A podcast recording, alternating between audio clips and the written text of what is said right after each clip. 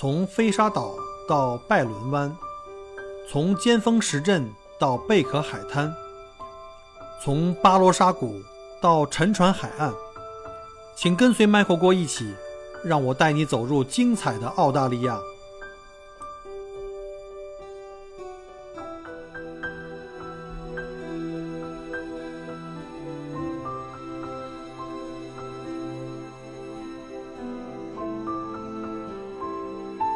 大家好，欢迎再次收听麦克郭聊澳洲的节目。呃，今天呢是二零二一年六月十六号啊，墨尔本时间晚上的五点五十七分。呃，在今天节目正式开始以前，我想呃聊一下这两天我看的一个视频啊，就在我们群里也都转来转去的，就是大家可能也都听过哈，就在某音特别火的一个一个脚本吧。为什么叫脚本呢？这完全。完全是一个设计啊，一个脚本被很多不同的人在讲，就是很多不同的人。我看过的是一个老外，一个一个可能对口型啊，我看那个嘴型都不对。还有一个呢是一个亚裔的孩子，但是他可能是混血，然后呢在讲这个脚本。嗯，这脚本是什么呢？就是说，哎呀，最近呢，现在这个海外的疫情特别恶劣啊，特别严重，尤其像澳大利亚，现在中国产的这个中国产的这个。呃，疫苗啊，在澳大利亚的黑市已经卖到了四点八万刀啊，四万八千澳币一支。哎呀，我就特别的无语，真的是特别无语，而且是好几个抖音账号用的是同一个脚本，互相抄袭，就这种都哎，交智商税的啊，交智商税。那那句话怎么说？就现在呀，傻子太多了，骗子都不够用了。这种明显是假的东西。竟然有很多信人信啊，甚至有很多人发到我们群里去问我说：“现在是不是澳洲的那个疫苗特别不好打？现在都四点八万，什么概念？四万八千刀啊，可以买辆新车好吗？新出的那个混动的那个 Kluger，买一个那个加点钱香不香啊？对吧？五万多刀，四万多刀，这是多少钱呀？一个人的一年的可能是一个普通的这个打工者的一年的收入啊。”在澳大利亚呢，现在呢，我们有两种主要的疫苗是免费向公众去开放去打的，而且呢，最早一批呢是给这个医护人员啊，就是我们知道，就是这个，呃，从这个牛津的一直到现在的辉瑞的，现在都可以开放去打，所有在澳大利亚生活的人民都可以去免费去打。前段时间是可能要网上预约，还要那个排队，后来其实是这样，刚开始疫苗刚出来的时候，很多人不愿意去打，包括我现在都还没打到，就是。也不是特别急需啊，都是要优先给那些呃，就是医护工作者。而且现在很多医护工作者都还没有打，并不是说不够量，而是说有很多人选择不打。澳大利亚人比较心比较大，这帮人呢就不想去打。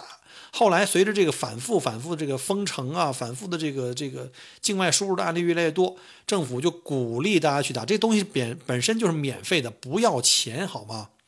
不管是辉瑞还是牛津的，根本不要钱，谁会傻到到黑市上去买？别说四点八万刀了，四十八刀，你看有没有人买？就这种东西都，哎，我都觉得这是现在这个社会啊，能够守住自己的脑子不被人强奸都太难了。大家真的真的少看点某音吧，那看多了真的脑子都没了。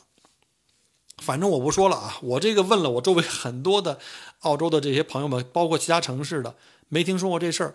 其实很简单，大家去看一下，如果这种情况真的发生了，怎么会某音先发现？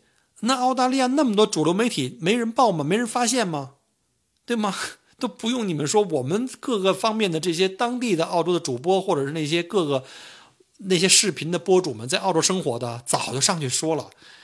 当然了，我相信也也有人说，但是他首先这个人如果真说了，他不一定是不是在澳洲生活。如果他在澳洲生活，他也这么说的话，那就是那就是心态坏了，就是为了收割别人的智商税，为了流量。说白了，后面都是为了流量，都是为了钱，那都是现金流。如果要是为了那些现金流，为了像我天天去那儿编造各种的东西啊，水深火热了，各种这那那这了，都是那种爆炸性新闻，有意思吗？现在这自媒体也真是，就是。没底线了，底底线就是用来去突破的。好了，这个这个事儿就翻篇了。我就想通过我的节目跟大家讲一下，这种东西不要信。如果你要是看到这种新闻，呃，某音上的这种东西特别多啊，直接拉黑，直接拉黑。那是在侮辱你的智商，好吗？直接拉黑就行了，甚至甚至直接把某音就给删了吧，就给下载了吧，我根本就现在根本就不看。啊，其实今天主题啊，跟大家可能看到我的这个标题已经知道了。其实今天主题就是来讲一下这个网红的牛油果。其实前段时间因为我在家嘛，老是这个反正也失业了，每天负责出去出门买菜，主要是我的工作。那我们家门口呢有一家这个网红菜店啊，据说我们群里的朋友们是也说这个菜店是被我给捧红的，其实也不是了啊。因为我去他们家发现他们家的菜卖的特别便宜，所以我一直说这个菜店老板啊，我怀疑他在洗钱。因为它根本不够他买店，就是买进这个菜的进价，甚至他的储运的成本，还有那么多员工的成本啊。比如说前两天我买了一筐的这个一箱子一纸盒子牛油果，那价格简直便宜到令人发指。为什么呢？一箱子十六个吧，对，十六个才卖多少钱？才卖五刀，也不知道是怎么回事哈。反正我们先先说说这个牛油果吧。牛油果其实现在是一种属于一种叫网红食品啊。其实我刚来澳洲的那会儿啊，牛油果那时候都不会像现在这么便宜啊。以前我记得去那个澳大澳洲两大超市，叫我们叫中国人就开玩笑，我们叫抠死啊，叫窝窝死啊。这两个大型的超市里面牛油果都特别贵。我记得刚来的时候，一个牛油果一支啊，大概在四刀还是五刀左右。就刚上市的时候，偶尔可能也会就是量大了，比如到了旺季的时候呢，可能会打折。比如说。便宜的时候，我见过五块钱俩或者四块钱两个的，这已经很便宜了。只有在这个时候呢，我才舍得掏钱去买几个。你知道，小郭比较寒酸，没办法，这收入收入跟这个消费是成正比的。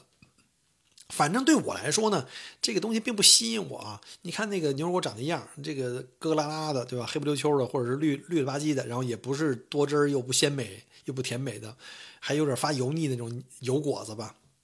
对我来说，其实可有可无，我也不是那么日思夜想，这个垂涎三尺。我跟在国内卖的可能也是特别贵，但是我们家陆老师跟那个俊俊还是挺喜欢吃的，他们就经常会要求我把它买回来啊，他们去做沙拉呀，或做一些其他东西吃。但是今年我发现，这个澳大利亚的牛油果的这个价格简直是便宜到我觉得极为反常啊！你看现在我去大的这个超市，像 Coles 啊、Woolworths 啊。这些都大概是便宜的时候到一刀一个，就是一块就是一块钱澳币一个，以前都是四五刀，就等于是以前的四分之一、五分之一了，可以说是我看到的历史最低价了。当然，我还见过更过分的，就是我们家 我说过那个门口那我们家附近有一个网红菜店哈，叫 Henry's Mercado，大家可以上网查一下。如果在墨尔本东南区的朋友们，大家也可以去看啊。这家是在 Star Park Shopping Center 里面的，在 Coles 旁边。这家菜店简直了！我在澳洲生活十年了，我没见过一家菜店比它便宜过。大家也可能很多墨尔本东区的人也听过大西瓜哈。其实有的时候我看大西瓜的那个价钱并不如这家店便宜，呃，新鲜度各方面我都横向比较过，呃，最最多差不多啊。但是我更喜欢这家店，也离我更近嘛。所以如果在这附近，比如你要住在这个什么 Vermont 啊、Ringwood 呀，啊，什么这个 Knox 啊，什么什么。挡卡字儿，挡卡字有点远了，或者是这个什么，呃 m r o w e l l 这块，或者是哪怕是 w i l l e r seal Glen，其实到这儿来都不算特别远啊。我觉得你要买的菜比较多的话，绝对能够值回你的这个车费和这个油费啊。好了，我不给他做广告了，这这个又没给我钱。我就是因为昨天还是前天又买了一锤啊，一锤就我跟你说了，十六个特大特新鲜，我就是。一只手吧，能攥住一个，那特别特别大个儿，而且硬硬实实的。北京话叫特骨力啊，特骨力，就是特别结实、特别好的手感。才卖五刀啊，一大脆。以前是只能买一个，这基本上就跟白送差不多啊。对这种，因为这个水果是以前是卖的比较贵的，你把它叫菜也行，叫水果也行。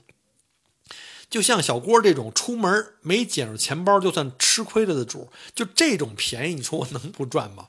赶紧搬一箱啊！你说我这段时间老是一箱一箱搬，以前。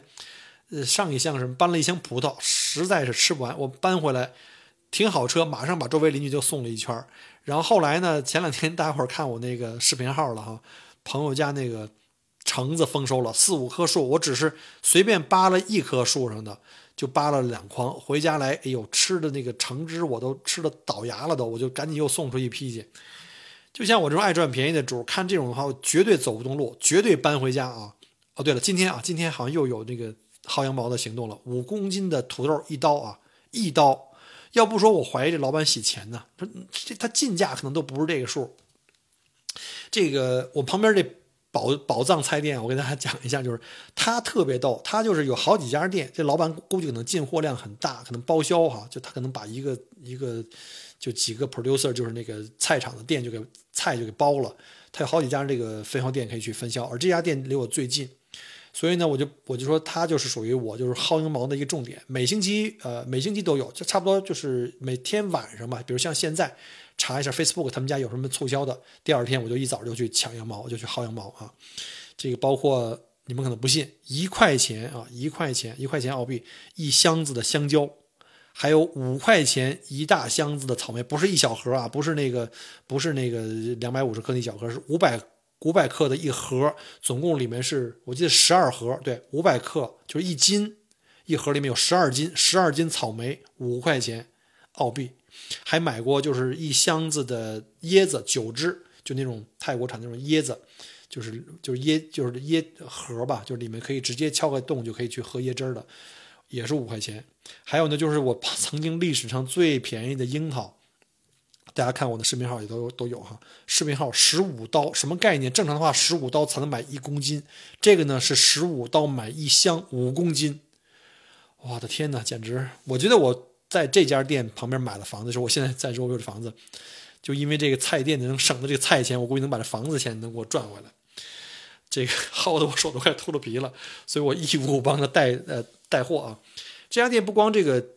价钱低，而且这个质量有保证，而且特别特别新鲜，确实是这样的。我特别觉得能够与这样的店家为邻，感到特别的感激涕零啊！每天我要不在睡前看看 Facebook，我都睡不好觉。好了，这个这个这个说说的太多了啊！我们这个又没给他收这个广告费啊，反正是这样的。我就这一箱子这个大的牛油果我还没吃完呢，就每天每天吃。那今天就想利用这机会跟大家来聊一下这个网红的这个食材，就是这个牛油果。记得我来之前，也就是大概十年以前，牛油果这种食品还没有像现在这种特别时髦、这种火、这种高高在上的这种网红的气质哈。十年前的牛油果还是比较默默无闻吧，就是在国内也是。当时我在来之前，呃，一一年来的嘛，在来之前，在国内也碰到过这个食材，当时卖的还挺贵。然后呢，呃，有的时候在餐厅啊比较好的那些日餐馆，啊，牛油果会经常被。切成小的那种条，放到寿司里啊，然后增加那种口感，它是那种比较滑腻的口感，特别爽。然后呢，当时陆老师特别喜欢这种东西。然后当时好像除了日餐馆，也在其他餐馆里好像很少见到，一般性的超市好像也没有见到卖的。有一些舶来品超市啊，或者是那种什么华润的那种叫什么，我忘了叫叫什么 Olay 啊，好像也有卖的，但是它比较小众啊，也比较贵。然后到了澳洲以后呢，我发现这个牛油果其实，在澳洲的超市里是特别常见的啊，呃，那个一年到头这本上货架上都有，呃，价格呢也不是贼便宜的。我之前讲过了哈，就是四五块钱。但是澳洲的菜大家也都知道比较贵，因为像一般来讲，我们就说那个 continental 那个 cucumber 就是那个黄瓜啊，大概是三刀一根，就十五到十五块人民币一根黄瓜，大家可以想象哈。这个菜是比国内要是乘五的话就贵好多，所以呢，当时我觉得四五块钱好像也还行，也不是贵的出奇，尤其是一打折啊，五块钱俩的时候呢，还是经常会买回几个给这个陆老师跟俊俊吃，他们会一般会坐在这个，就像这个日餐馆里哈，我们坐在寿司里面，呃，增加这个口感，我觉得这个是挺好的，而且我发现澳洲人特别喜欢吃牛油果，呃，大家可能。听过我早期的节目哈，就是我来到澳洲之前，呃，刚开始的时候呢，我是靠这个做这个 Subway 这个生意，我有一个快餐店。当时我记得 Subway 的沙拉霸，我们就是给那个就是 Sub，就是我们给那个三明治里配的沙拉里面就有一款，就是加钱的那个项目，就是额外的一个叫叫做什么 Add On 的这种，就是叫牛油果，叫 Avocado，它是把那个牛油果呢给。挤成捣碎的那种牛油果泥，然后封装好了以后放到冰箱里冻着，然后呃提前的把它解冻。解冻以后呢，当客人点的时候，就把那牛油果的那个果泥呢，拿一个标准的勺子拿出来抹在那个面包上，一般就是面包烤好了，然后呢，哎特别好，就是酥脆的面包上面有这个油腻的这个这个牛油果油，然后再加上一些其他的一些配料，沙拉菜啊或者肉，然后加一点椒盐。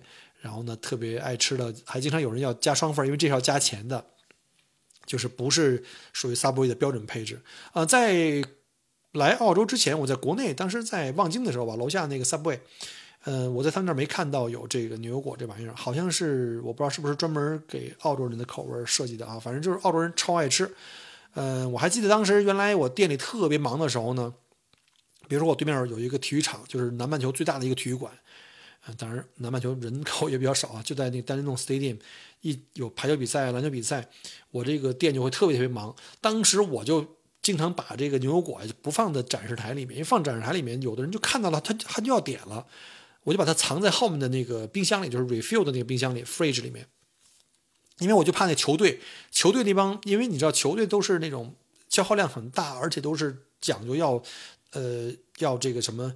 就是要吃的健康一点了，对吧？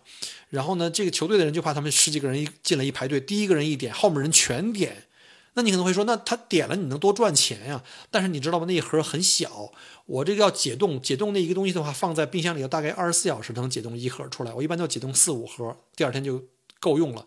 这球队一来十几个人全要我这一盒就没了，可能都一盒不够。那可能来三五个球队，我这解冻的这日常量就没有了。你让我现解冻，从零零下十八度拿出来到室温也不允许啊，我只能放到这个四度以内，那至少要放二十四小时以上，根本不够用。所以呢，我就特别怕，而且耽误时间啊。你这个要崴出来放上去，然后再巴拉巴拉，反正就是这样了。开过 Subway 的人都懂得我讲的是什么东西啊，都讲的我是讲的是什么什么意思。所以我一般都是那时候都是藏在后面冰箱里。他说要有特别懂的，非要不可的，我就给他。一般我就不会去促销了啊，因为。因为可能这一个特别就是打球的一个旺季，可能两三天就把我订的一星期的这个存量全都给全都给吃没了，后面就没货了，就会很尴尬了。那你说我可不可以订多点？当然可以了，但是我冰箱那个我的 freezer 里面也不能全是它呀，你还得放其他的面包啊、肉什么的。反正就说来话长啊。而且后来呢，Subway 为了这个促进早餐的销售呢，就开始推广一些早餐的产品，还特地呢就。这个选择了澳洲人特别喜欢，就是澳式咖啡馆里特别常见的一款，叫做 avocado toast，就是呃，我们知道 French toast 啊，就是那种面包片了，去把它在这个面包烤面包机里面把它烤出来，脆脆的哈，烤完了以后呢，趁热的时候往上抹什么黄油啊，或者是花生酱啊，当然有很多人就是像澳洲人就会特别喜欢。抹这个 avocado，我们就会把那 avocado 抹上去厚厚的两层，然后再加上一点椒，就是椒盐，就是那个咸盐跟那个胡椒粒儿，然后再放点其他的东西啊，就可以给它吃了，特别好吃。呃，确实是有点黄油的感觉，但是呢，要比黄油更加的健康吧。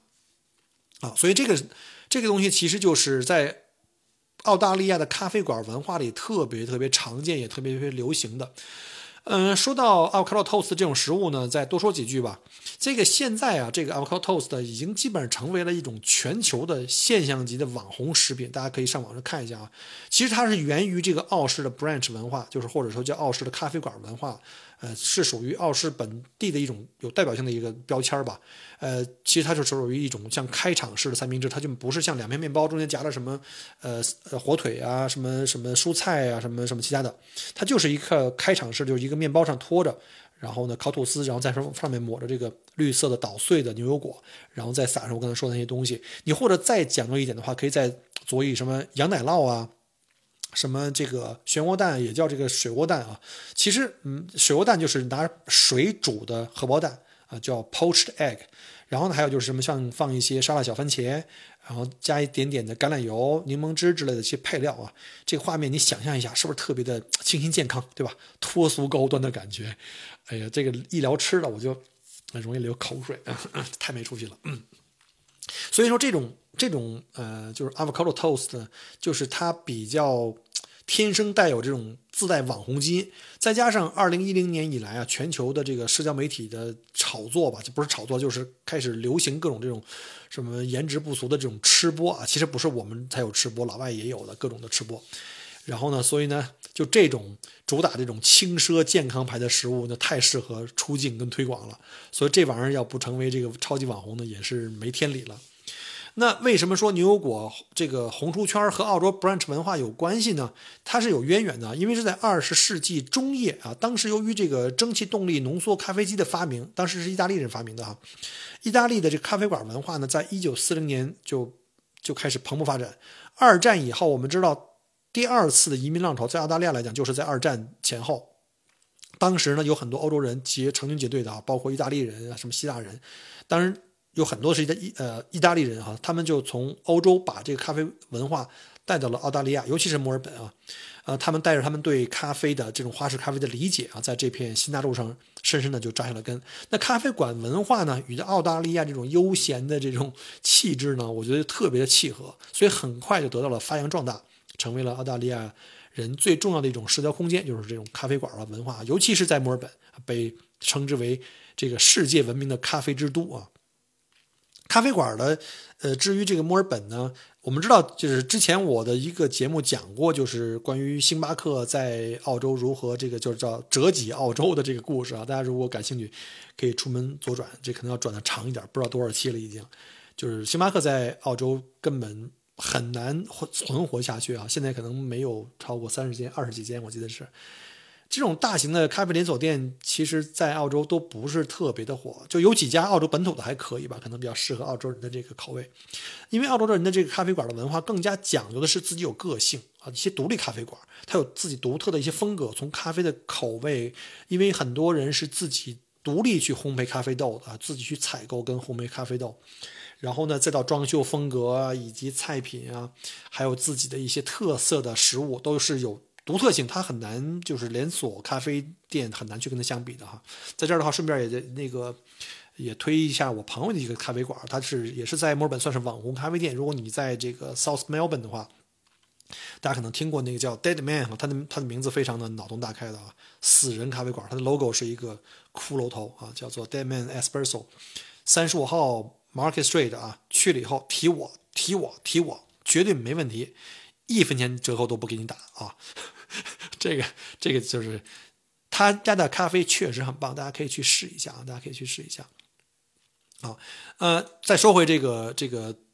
Avocado 到底是怎么从澳洲这个餐馆文化就是传出去的啊？二十六年以前，澳大利亚这个餐馆老板有一个叫做 Bill Granger，叫比尔格兰杰吧。他在悉尼的一家阳光明媚的小咖啡馆里面，就是他自己的咖啡馆里面呢，首次将这个 Avocado Toast 端上了餐桌。那别人会说，那你怎么知道这是首次啊？这是有文字记载的，目前为止有文字记载的。那之后呢，这个牛油果吐司啊，就是 Avocado Toast 就叫做牛油果吐司，就成为了。澳洲咖啡馆文化哦，我们就尤其是这个 branch 菜单中的这个宠儿。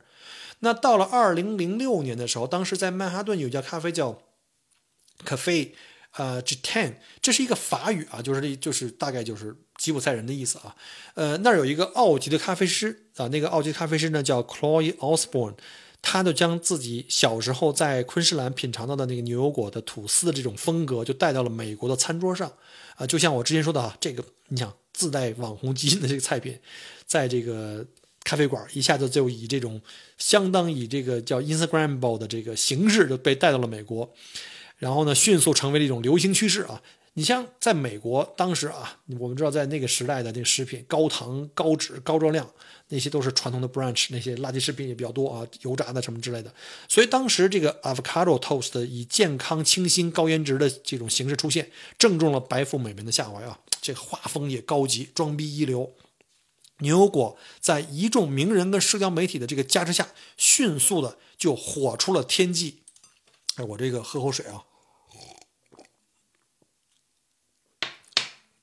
而且这个澳洲风格的咖啡馆呢，在美国其实也是风生水起。我们知道，像澳洲本地咖啡馆有一些特别的叫法的东西，比如说像 Fly White，就是现在星巴克好像也有，哈，叫 Free 白。以前星巴克是没有，在美国是没有这个 Free 白这种这种系列的啊，是后来才有的。这是在澳大利亚呃开始开始流传的一个，就是一种口味的咖啡，也是一种牛奶咖啡。当然，这个这个问题。之前也讲过澳洲咖啡的时候也讲过了哈，新西兰人也说是他们首先发明的这款口味啊，叫 Fly White。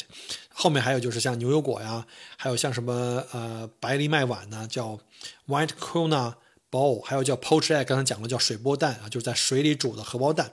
这种东西都是原来在澳大利亚的咖啡馆里特别流行普通的，后来在美国或在欧洲其他的国家呢，也开始慢慢流行起来。其实说到这个牛油果抹面包啊。其实谈不上是谁的发明，它只是成了这个社交媒体大爆发的这种东风啊，就就成了一个网红了。话说牛油果其实是原产于美洲的一种水果，呃，好像是起源于墨西哥的中部，呃，大概是在九千到一万年以前。当时墨西哥的中南部的前哥伦布文明已经在开始种植这些果木跟水果。当时墨西哥人呢就用刀啊把它切成片或者捣碎成牛油果，这个抹在这个玉米饼上食用。这种风俗啊自古就有了。那这个牛油果呢来到澳大利亚呢是在一八四零年。啊，当时中国还在鸦片战争的时候啊，它是以种子的形式首次抵达澳大利亚，并被种植在悉尼的皇家植物园。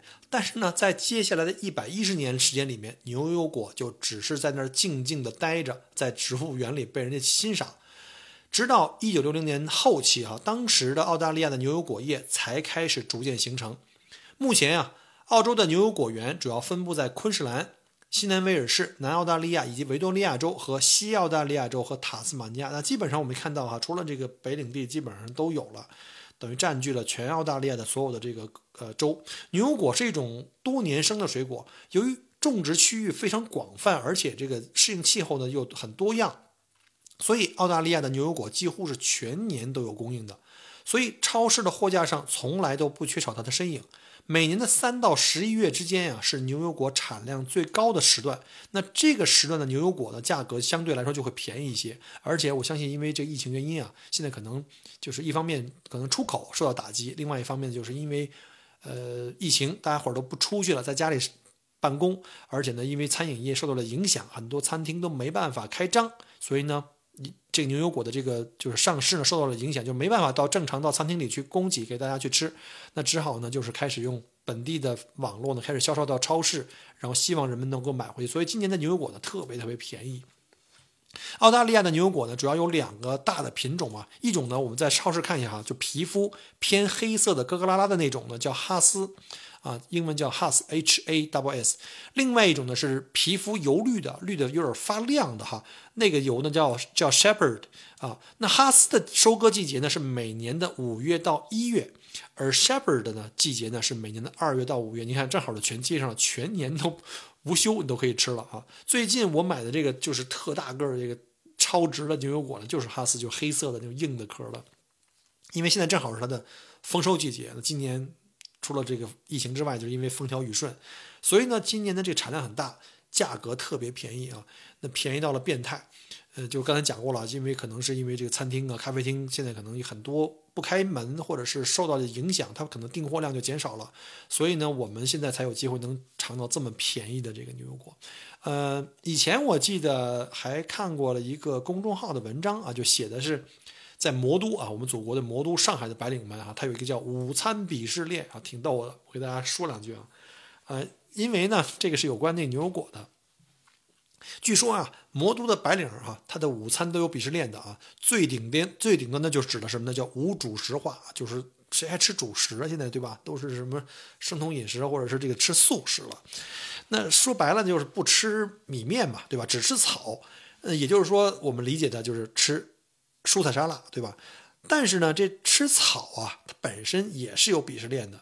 纯草的不如加半个蛋的，对吧？加半个蛋的不如加一把坚果的，加一把坚果的不如加鸡胸肉或三文鱼的，加鸡胸肉或三文鱼的又不如加牛油果的。你看，可见这牛油果啊，是魔都白领午餐鄙视链的顶端。话说我们家的餐饮是啊，现在差不多。这个因为这个白给的，这这几乎就是白给的这牛油果啊，已经处在鄙视链的顶端有一个多星期了。但是说实话哈，我是非常想念、非常堕落的那个红烧肉大米饭。这几天我是尝试了各种的牛油果的吃法，除了这个刚才讲过这个 avocado toast 之外呢。这个就是主要是早餐吧，一边喝着咖啡一边吃这个。然后呢，陆老师也是变着花样的给我们做啊，比如说像把这个牛牛油果的这个切片放到蔬菜沙拉里面，然后呢再配上煮蛋或者是 cheese，然后跟这个魔都的这个白白骨精们一块儿吃这种这种鄙视链最高端的这这种 branch，。还有一种呢，其实我最近也是比较喜欢的，就是把牛油果啊给它切成小片。就好像我们生鱼片的那个片，然后呢，就用这个生鱼片的这种吃法，用芥末酱油当做刺身的这种吃法。因为牛油果本身啊非常滑腻的口感，完全不输给那三文鱼，我觉得非常好啊。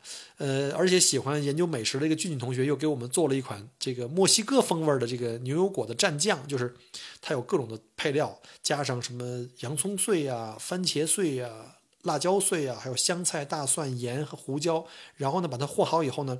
蘸着玉米脆片吃啊，这很有这个墨西哥的风格，这个也是非常不错的。而且俊俊每天给自己带饭的也都是牛油果鸡蛋三明治，或者是牛油果金枪鱼寿司之类的。就这两天，反正就是可着劲儿吃这个牛油果。我估计这一箱的牛油果啊，吃完了以后，我估计 今年下半年我都不再想吃这个绿乎乎的果子了。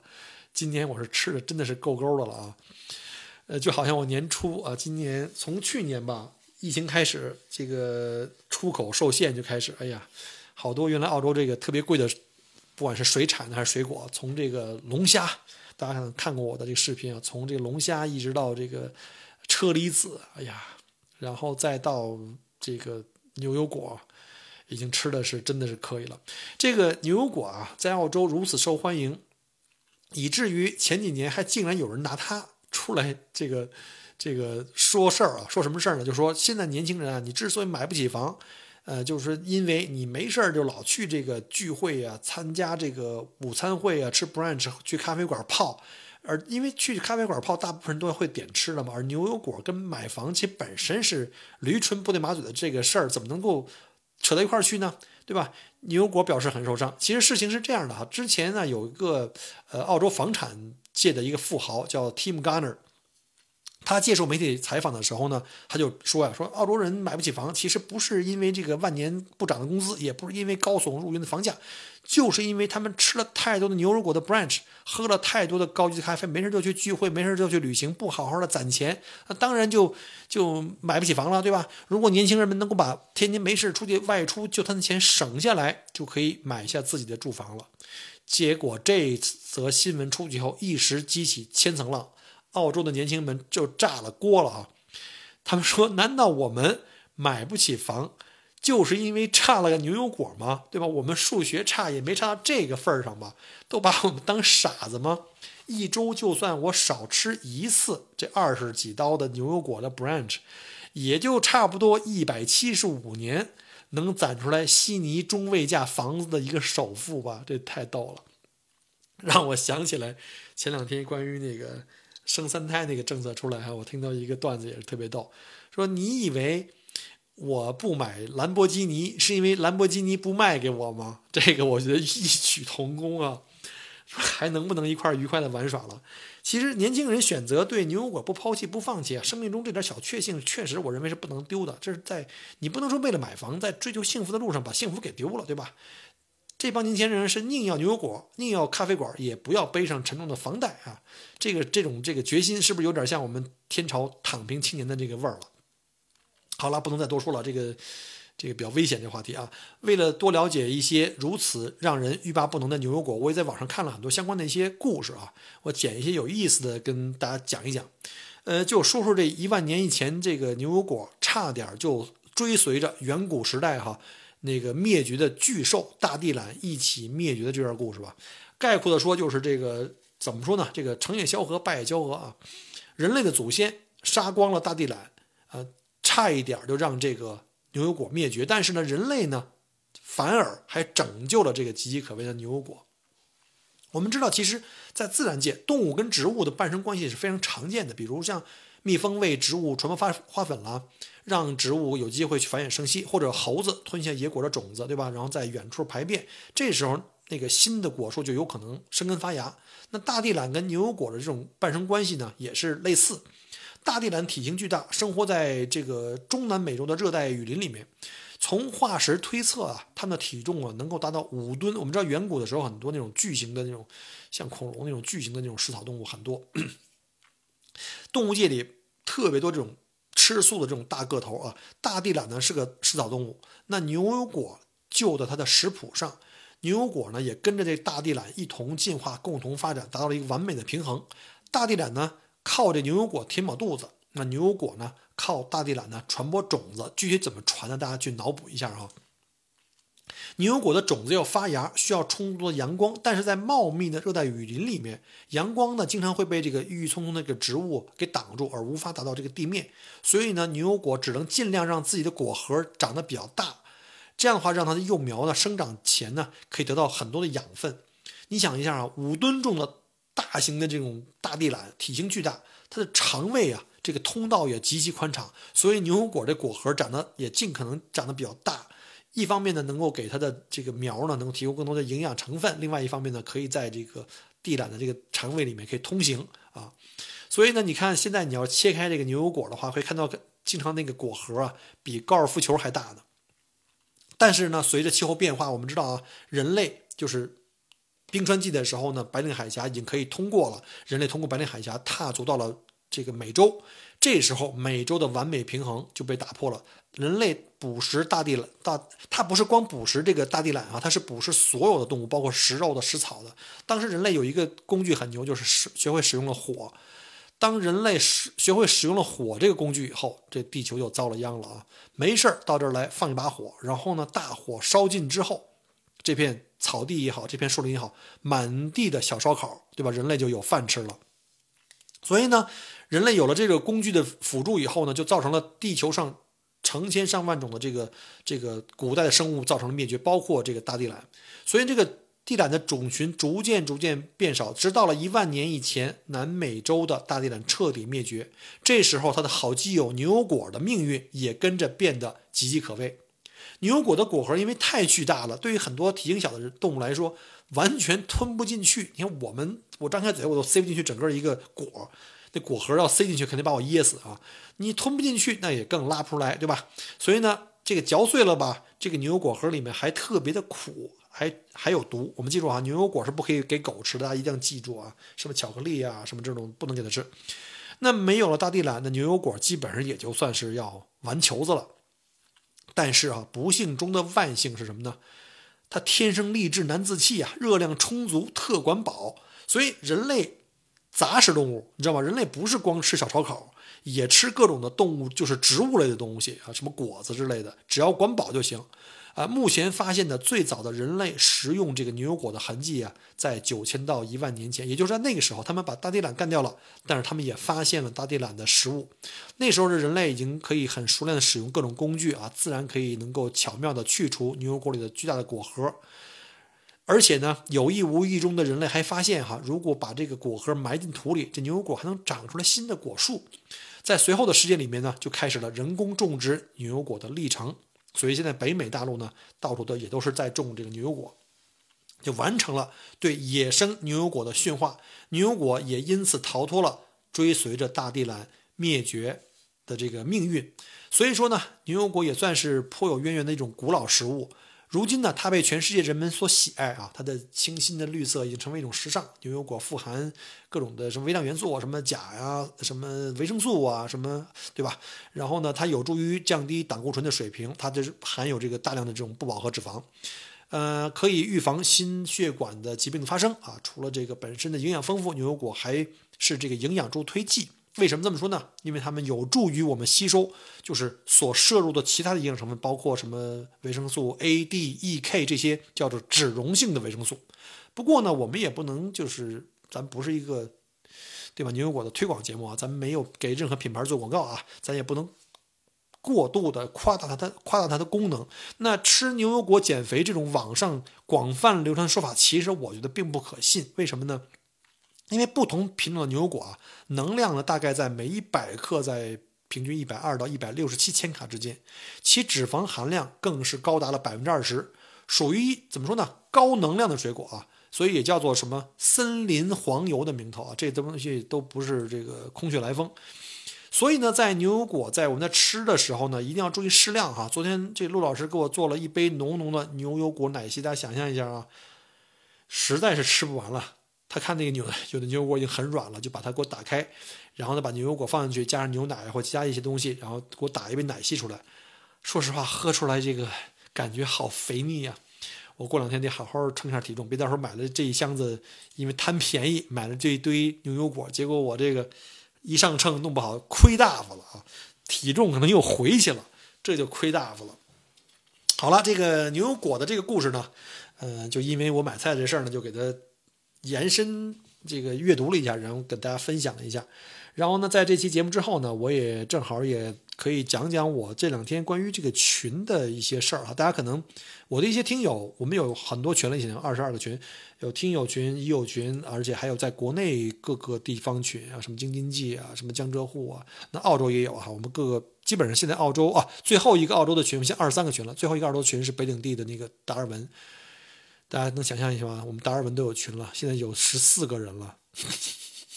不过达尔文的华人可能太少了，可能夯不啷所有的华人都在我群里了。但是呢，这两天啊，大家可能也都发现了一些问题啊，就是其实也不是我们群里特有的问题。最近的这个网上包括舆论两极分化特别厉害，就是价值观撕裂的特别厉害，各种的讨论、各种的这个探讨，甚至辩论，甚至争吵，甚至还有辱骂，越来越多。而且呢，现在。大家都懂得哈，现在这个微信也开始加强这个这个管理啊，这个舆论监督各种的管理，不光是这个微信，包括像各种的网络平台，像微博，像什么视频网站，像什么音频网站啊，这个喜马拉雅现在也是，所以气氛呢比较的紧张啊，大家呢希望大家能够配合一下啊，我呢作为身为群主呢，其实对吧？貌似是个领导，其实我天天都是在那和稀泥，得天天得给给你们今儿这个吵上，跟那吵上了，我得两边拉一下。但是，咱能不能不吵这东西？因为我作为群众风险太大了，万一这个群因为什么问题，你们谁说了句什么话，把群封了，这还是小事儿。作为群主，我要是被号被封了，我损失比较大，好吗？你们要是真的实在解决不了这问题，你们互相私信加一下，出去单约一个行吗？别拿我们这。经营这么长时间的群，把我们给玩没了，好不好？所以最近呢，我要开始准备，要跟大家重申一下，我们要清理一下我们的群。首先呢，要把群规重新再更新一遍，而且要在各个群里推一遍。很多人进来你都不看群规，你都不看群规，你来进群干嘛？我不是说你就是为了看群规啊，那你是来互动、来分享，但是这是最基本我们这个群的长治久安的一个基本的原则，对吧？你也不看，你也不想遵守。对吧？我们讲过了，不聊时政，尽量不聊那些敏感话题。非要聊，你是看不懂群规吗？以后像这种情况的，我们只能不客气，请出去。尤其像进行人身攻击的，请出去。你不能因为人家跟你立场或价值观不一致，对吧？我现在不说哪个立场是对的，哪个立场是错的，因为有的时候很难。为什么呢？有的东西现在不是那么简单的，我们就可以非黑即白，对吗？所以呢，当你们的立场和价值观不一致、不一致的时候，我们就一定要强迫别人接受你的观点吗？对吗？如果我强迫，那就只有一种声音了，对吗？就是你跟我不一样，你必须跟我一样。你要跟我不一样，我必须说服你，说不服我就骂服，骂不服就打服。那你想想你的这个行为，对吗？所以呢，我现在就开始啊，重申一下，就是我们的群的群规，大家一定要看一下，包括。我之前我说我要要求大家改名，大家会不理解，说为什么我进这个群，我有自己有个名挺棒的呀？比如说我就有一个群友名叫做“帅的激动党中央”哈，我说你觉得棒，我不觉得棒，而且还有一个很重要的是，你连这个群名都不愿意配合，说明你根本没看，经常不聊天、不参加互动，甚至连群规都不看，像这种的话就是我们清理群的第一个要请出去的对象，对吧？只要你不看群规，不遵守群规，也没有根据群规去改名，说明你根本没看。那就请出去，好吧？我们从这周星期开始了，群的人数多少根本不重要。我不希望有二十多个群，可能有十个群就好了，我根本管不过来。现在我把所有的非我自己的管理的群都给退出了，因为现在风险太大，而且我不希望我们的群友就天天在干这个。你有那精力去挣点钱，比什么不强？对吧？甚至有的天天骂街，恨不得要挖人祖坟，没有必要。这事儿非常要不得，好吧？嗯，基本上。就说这么多吧，然后呢，还是这样啊，就是这个大家如果喜欢我的节目，你觉得我这个节目，呃，是说的真话，或者说至少我是，嗨，反正我也是性情中人，也不愿意，对吧？就像之前说的某音啊，我为了红，为了火，为了那些流量，我就造谣，我就搞一些夸大其词，像这个很多公众号也是这样的哈。你看那个名字，哎呀，全都是叹号，全是叹号那种，基本上我都不看。什么这个又不行了吧，那个又不行了吧，这个又被吓尿了吧，然后那个又怎么怎么着了吧？这完全耽误耽误时间，完全耽误时间。好吧，反正您要是觉得这个节目还可以啊，您可以点赞，然后呢，可以给我的专辑评价啊，当然是有五分给五分，那就实在不喜欢。就互相拉黑也都挺好的啊，啊，顺便再感谢一下在我们的各个群的群友们帮忙啊，就是之前我们有一个带货群，这 Michael 也没办法，现在下海了啊，为了生存，我们有一个薅羊毛群，也谢谢大家对我的支持啊，尤其是有很多这个呃铁杆的这个我们叫听友啊，不能叫粉丝啊，呃，美团都特别的帮忙支持，而且甚至去帮忙去宣传，特别特别感谢。然后呢，还有就是现在有我们很多的这个呃国内的同胞们，可能刚刚拿到登陆签证，已经准备在近期在签在登陆了。然后顺便也再给小郭呢，我给自己做个小广告，就如果您在这个登陆前后有什么呃需要的一些登陆的服务的项目哈，现在我在在带我们的新登陆的友们，包括帮他们去呃挑车啊，去看车。然后呢，尤其是像二手车，因为毕竟新车不用我挑，新车就是新车嘛，对吧？你就看好品牌，就是甚至人都不用去，看好价钱就好了。去看看车，甚至是带着我们的已友呢去看房、参加拍卖，甚至前两天还有我们在国内的这个已友，因为人呢，因为疫情原因不能够回来，但是呢想买房，啊自己呢在网上查好了房子就不能去看，呃，就委托我去看，帮他看了几套房啊，还好，嗯，也发现了一个有坑的房子啊，这个毕竟。这个房产投资是很大的，所以呢，大家如果在准备登陆前夕有这方面的需求的，不管是买房建房，不管是买车，呃，甚至呢有很多有，比如在悉尼隔离的啊，不想坐飞机，因为毕竟飞机通道就飞机的密密度比较高嘛，从悉尼飞到墨尔本来，如果你想说我想从悉尼呃隔离酒店结束之后呢，就是想。坐专车包车从悉尼回到墨尔本，甚至前两天还有人从南澳要回这个墨尔本的，啊，都可以联系我啊，呃，这个小郭可以去安排这个长途的包车的这个呃接送啊。大家如果有需要，可以加我的微信，那微信呢在我的专辑介绍里面有，呃，就是大家可以看一下，然后也可以全网搜索一下麦克说聊澳洲的这个节目，好吧？再次感谢大家，我们下期再见，拜拜。感谢您关注和支持我的节目。除了音频节目，也欢迎您同时订阅“麦克郭聊澳洲”同名新浪微博和今日头条，以及同名微信公众号，里面有很多旅行、移民相关的资讯和攻略。如果您正在规划澳洲旅行、留学或移民，欢迎您加入我的听友群和移民交流群，有更多精彩在等着您。麦克郭约您相聚在澳洲。我们不见不散。